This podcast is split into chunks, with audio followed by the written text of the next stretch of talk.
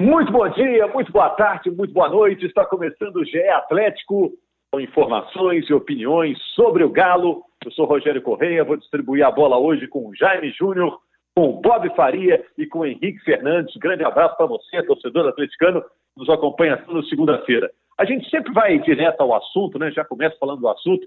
Hoje eu vou perguntar é, aleatoriamente: o campeonato está adiado mesmo? Então vou perguntar, Bob, quem cantava mais, Frank Sinatra ou Elvis Presley? Frank Sinatra. O Elvis tinha outra. Além de ter outra, outro registro vocal, ele tinha outras qualidades. Mas o Frank Sinatra era um cantor muito mais completo, muito mais técnico do que o Elvis. Henrique, quem jogou mais, a seleção de 70 ou a seleção de 58 barra 62? A, minha é mais difícil que a do Bob. Já vou questionar aqui. Essa é minha é mais polêmica. Eu acho que, primeiro, um abraço a todos. Realmente, campeonato adiado, a gente vai trabalhando assuntos aqui. Vou ficar com a de 70, que tinha mais representantes do futebol mineiro. Pronto, o Cruzeiro estava bem representado naquele time. As duas são fabulosas. Eu acho que qualquer resposta, até 82 também pode ser colocado, não venceu. Mas três seleções brilhantes, sem dúvida. E Jaime Júnior, você que está com o nenenzinho novo, você chama ele de é. Gugu, de Guto ou de Guga? um abraço a todos que nos acompanham, Bob, Rogério, Henrique. É, Gugu. Gugu está sendo mais chamado aqui. Gugu é novidade. Ô, gente, e novidade no Atlético é o Bueno, zagueiro emprestado por um ano pelo Kashima Antlers. Já descontraímos aí, né? Ele vem do Japão e pela primeira vez vai atuar num time brasileiro. O Bueno chega para jogar ou chega para compor? O que, que, vocês acham? Ele vem bem recomendado, né? Não é, não é, qualquer um que vem com a assinatura do Zico embaixo. Vamos combinar. Chega com QI, né, Bob? Quem indica, né? Esse aí chegou super bem recomendado, né? É, agora, ele fez a carreira dele inteira praticamente é, fora, né? Então a gente precisa ter uma, ter uma calma para ver como é que funciona essa essa liga dentro do desenho que o Sampaoli vai fazer. A gente já sabe que a característica né, precisa de zagueiros rápidos, por causa da recomposição, do jogo apoiado, as linhas avançadas. Nós falamos sobre isso aqui no último, no último podcast. Mas eu, eu já vi tanta coisa que eu, eu prefiro ver funcionar a máquina, a máquina do que achar que ela vai ser uma obra-prima antes das engrenagens começarem a correr juntas. Você vê, né, Bob? Ele quer é, zagueiro que seja rápido. Ele quer goleiro que joga com o pé. Ele não quer centroavante poste. Em teoria, é tudo para jogar bonito, né? Se funcionar tudo, é um time bonito, né? É para jogar moderno, né? É um, é um time que tem aquela movimentação. Quando a gente fala negócio de jogo apoiado, é, é muito simples de entender. O atleta que está com a bola tem que ter pelo menos duas ou três opções para um passe. Esse é o jogo apoiado, ou seja, ele tem apoio do time para jogar. E para isso acontecer, as linhas têm que estar tá mais próximas, a movimentação tem que estar tá mais próxima, porque não adianta também compactar lá na frente e ficar parado. Porque se fica parado, fica fácil do adversário marcar. Então, essa toda essa movimentação é, é que a gente chama de jogo apoiado. E para isso precisa ter não só um entendimento do movimento do companheiro, mas o vigor físico, a mobilidade para fazer também a recomposição quando perde a bola, porque vai perder a bola. Não é toda hora que vai para o ataque vai fazer gol, não é basquete. Então, na hora que perde a bola, tem que recompor. E para isso, não é a estatura do zagueiro que vai determinar se ele é, é melhor ou é pior para aquela função. É a capacidade dele de recompor nesse desenho de time. Henrique e Jaime e Bob, você que está nos ouvindo, eu vi procurei na internet lances do Bueno, né? Tá todo mundo querendo conhecer o Bueno, esse zagueiro que chega para o Atlético. É, foi recomendado pelo Zico. O Zico é diretor lá do Kashima Antlers, onde o Bueno jogava. Ele foi para estudar no Japão e virou jogador lá. Ele realmente é muito rápido e ele chega muito forte. Se vai jogar, se vai ser titular, saberemos em breve, né? Mas que é o tipo de jogador que o torcedor do Atlético pode gostar pelo vigor, pela pela entrega, parece que sim, né? Internet às vezes engana, eles é, eu, eu acho... lá engana, mas eh, nas imagens parecia um cara que chega, olha, se eu fosse atacante, eu ia usar a caneleira reforçada. primeiro, prazer Bueno, Henrique Fernandes. Eu não, não conheço o futebol dele, saiu muito cedo daqui, né? Construiu carreira lá e o campeonato japonês não é transmitido aqui em TV aberta nem fechada. Eu costumo acompanhar o máximo que eu posso, mas evidentemente alguns, alguns campeonatos passam batido. Não são transmitidos, o Zico conhece muito bem. E o mais legal, foi uma indicação do Sampaoli. O Sampaoli também o conhece de alguma forma provavelmente não do Gil Sampaoli assistiu o Campeonato Japonês. Talvez alguém da confiança dele tenha indicado, ele procurou informação, procurou observar e aprovou essa indicação. Às vezes acontece dessa forma também. Há programas, há softwares que oferecem informações nesse sentido. E as comissões técnicas de altíssimo nível, que é o caso da dele, tem. Com certeza, os clubes também têm. Então, acho que o fato de, de ter partido do São Paulo já é interessante. Eu acho que é muito bom é, quando a gente consegue traçar um perfil de estilo de jogo, perfil de contratação. Ah, o, o São Paulo quer atacante assim, quer zagueiro assado, quer centroavante dessa forma. Porque indica que ele sabe o que quer. Né? Isso tem sido o grande problema de muitos trabalhos de treinadores aqui no Brasil. Tem treinador que você não consegue traçar a maneira de jogar do time, o estilo, a maneira como ele entende futebol, o tipo de jogador que ele gosta de trabalhar, que ele potencializa. Tem treinador que você não consegue traçar o perfil. O São Paulo me parece mais claro nesse sentido. Então, é, ele saber o que quer o Atlético estar conseguindo, através do parceiro, oferecer aquilo que ele pede, já são ótimos sinais, assim, indicativos positivos de que ele vai poder conseguir fazer um ótimo trabalho. E deixa eu acrescentar uma situação aí que é o seguinte: é, o Atlético está trazendo o Bueno por empréstimo de um ano.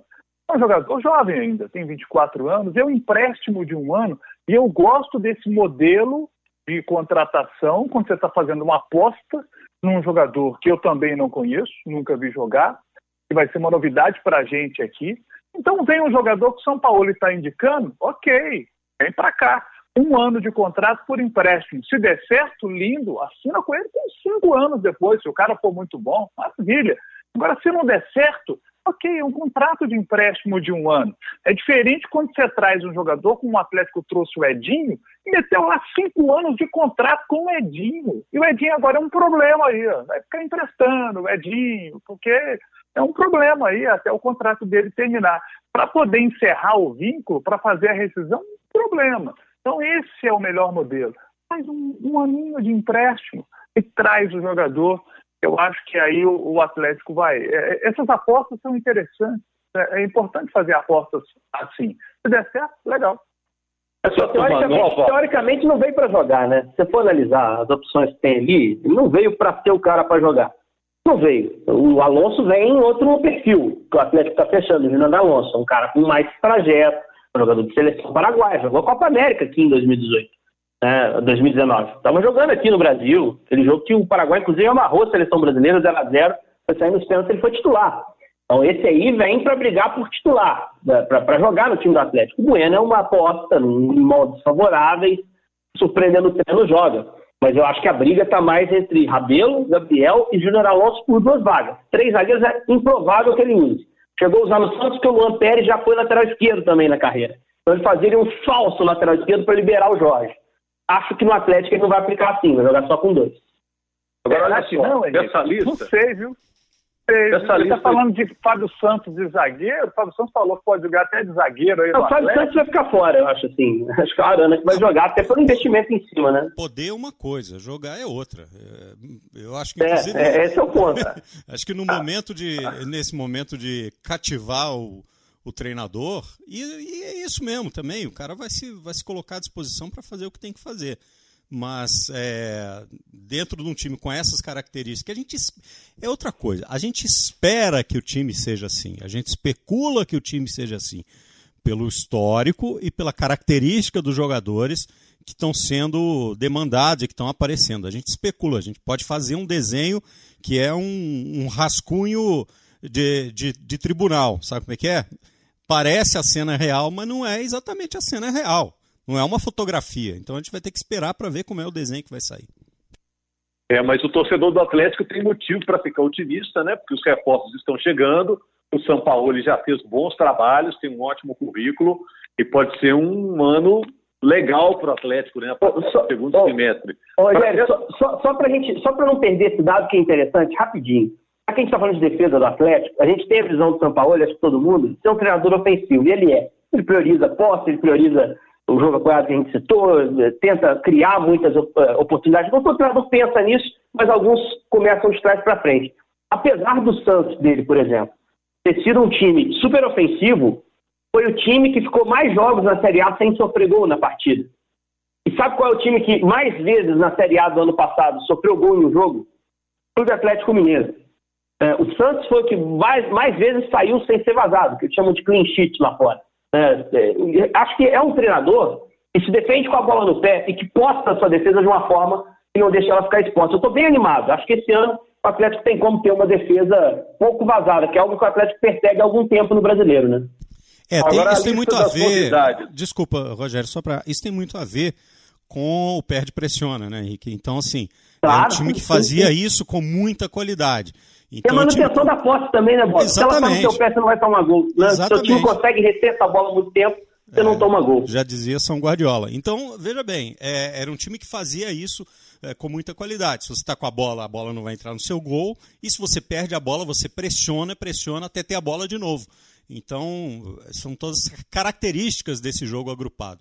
E para isso precisa de jogadores de muita velocidade e muita mobilidade. Bom, em primeiro lugar, eu estou levantando aqui, sacudindo a poeira, e vocês já me atropelaram várias vezes aí. a gente atropela. É assim, aqui é assim, tem essa não. Pô, estão parecendo o Bueno aí, chega chegando aí. Deixa eu te falar. Agora, dessa lista aí, do, dos novos contratados, né?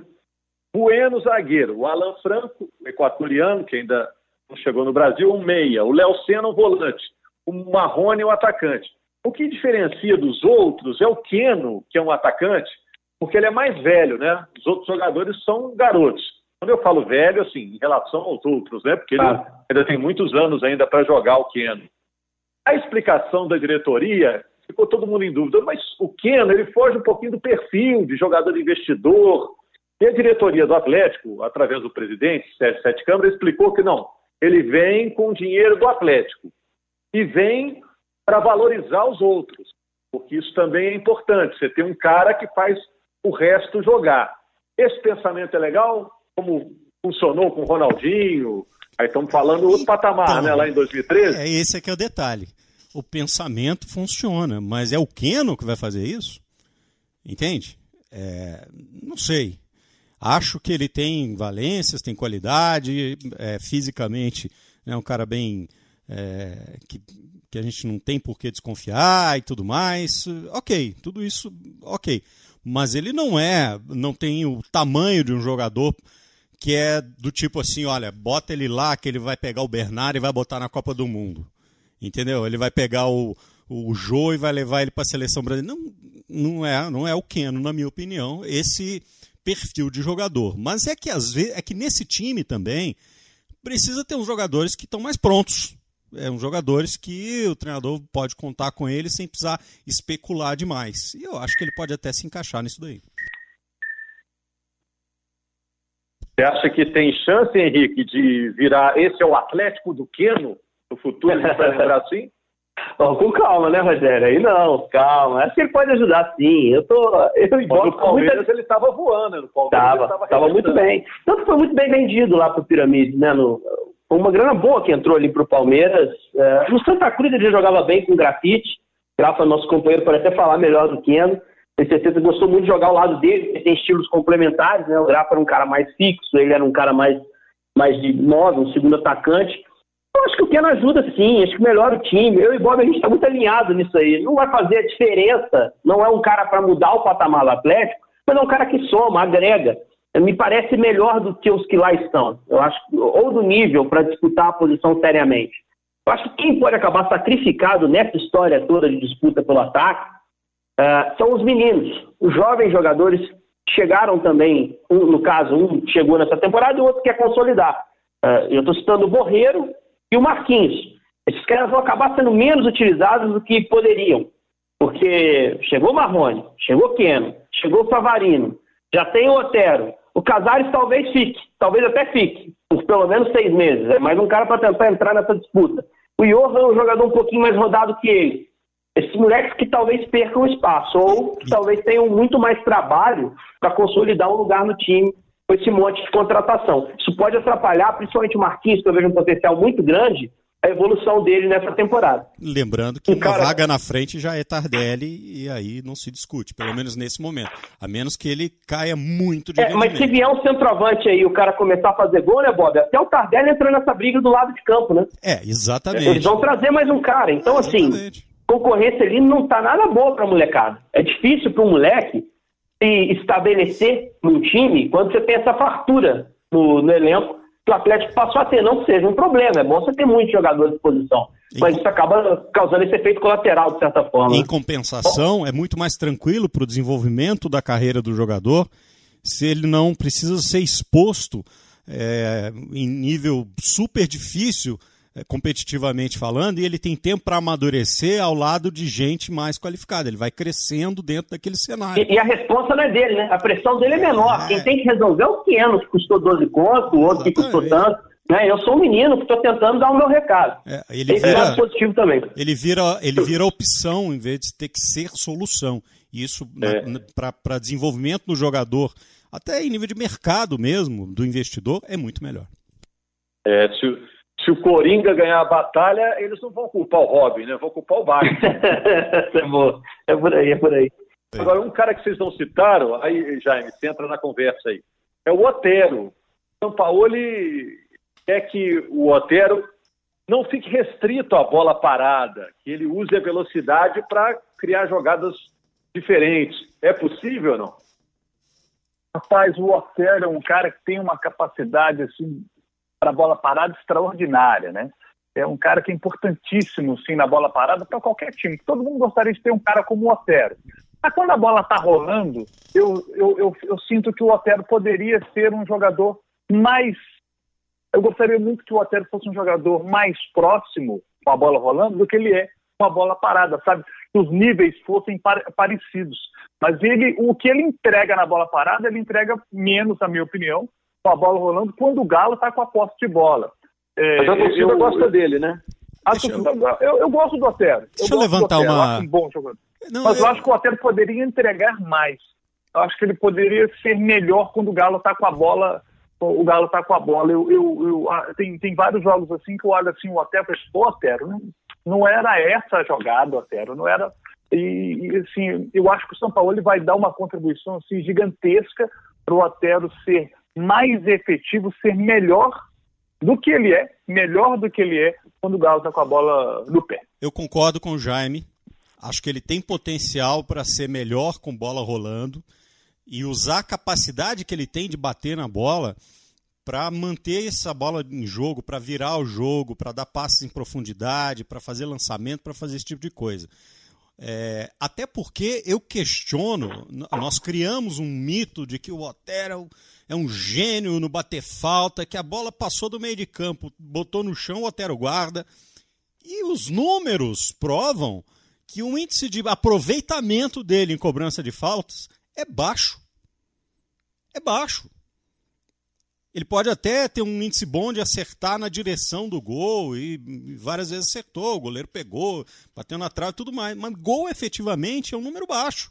Então, a habilidade dele em bater na bola pode ser muito mais útil com a bola rolando, ele pode participar mais disso. É, é claro que ele tem um bom aproveitamento também, não na bola direto para o gol, mas no escanteio, no lançamento, na virada, né, na bola parada de uma outra forma.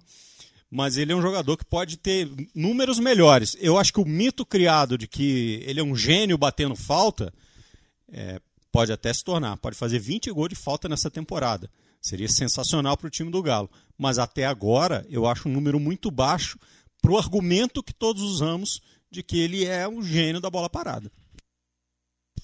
Pô, porque quando eu, penso, quando, eu, quando eu penso em gênio da bola parada, eu penso no Nelinho, eu penso no Éder, eu penso no Rivelino, eu penso no Marcelinho. Esses caras aqui de, é, de cinco, eles vão fazer três, entendeu? E não é bem esse nível que o Otero mostra pra gente nos últimos tempos.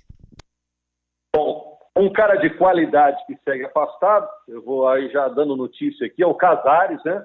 Desde 31 de maio, segundo os médicos do Atlético, ele está bem, está só seguindo o protocolo. Os demais jogadores, todo mundo testou negativo para o coronavírus, que é uma boa notícia, né? O pessoal está treinando, rigoroso lá o, o controle de todos os jogadores. E o Atlético também se pronunciou dizendo que é, concorda e aceita, né, respeita a decisão do governo de Minas Gerais, adiando a volta do Campeonato Mineiro, que estava prevista, prevista apenas para o dia 26 de julho, e agora não acontecerá em julho. Beleza, agora, só, só, um cenário rapidinho aí. Ah. Se não voltar o Campeonato Estadual antes do início do brasileiro, pode acontecer de o Atlético sair desse período de pausa e treinamentos para jogar contra o Flamengo. Flamengo. É. O Flamengo está jogando. Vai ter campeonato carioca, o Flamengo vai até a final do carioca. O Flamengo vai estar jogando até o início mundo, de né? agosto. Né? O Flamengo não, né? Para o Flamengo não. Para os times do Rio provavelmente não tem. Né? Porque eles vão chegar jogando. Eu digo que enfrentar o Flamengo com esse poderio todo que mostrou no ano passado. É, em Vai ser problema para os times de São Paulo também, que não começaram a treinar, né? Mas eu acho que é pior enfrentar com o Flamengo vindo de uma sequência de jogos, talvez até com a final do estadual. Eu diria que o Fluminense hoje seria o favorito para fazer a final contra o Flamengo. É, e você vindo de uma pausa de três meses, vão chegar a quatro. E a gente só tiver jogo em agosto. Né? Então é, é uma estreia já delicada, mas não vamos pensar dessa forma. Pode ser campeonato estadual, comece ano. É impossível a gente tratar qualquer previsão. A gente não sabe nem se o brasileiro realmente vai conseguir ser iniciado em agosto, embora eu esteja até otimista. Depois que os clubes cederam, né, e pode ser que alguns, alguns dos clubes joguem em cidades que não as suas, não houver condição nessa cidade, eu estou bem otimista que o brasileiro consiga começar com alguma segurança em determinada cidade de agosto. Valeu, gente. Obrigado, Bob, Jaime, Henrique. Obrigado a você mais uma vez. Na segunda-feira temos mais notícias e opiniões sobre o Atlético. Força para todo mundo nessa quarentena, todo mundo resistindo, para que a gente possa sair ileso dessa, né? É, muitas vítimas, muitas perdas, mas que você, especificamente na sua família, possa passar sem esse infortúnio durante essa terrível pandemia, né? É isso, gente. Um grande abraço. Valeu, um abraço. Até mais. Valeu. Eita.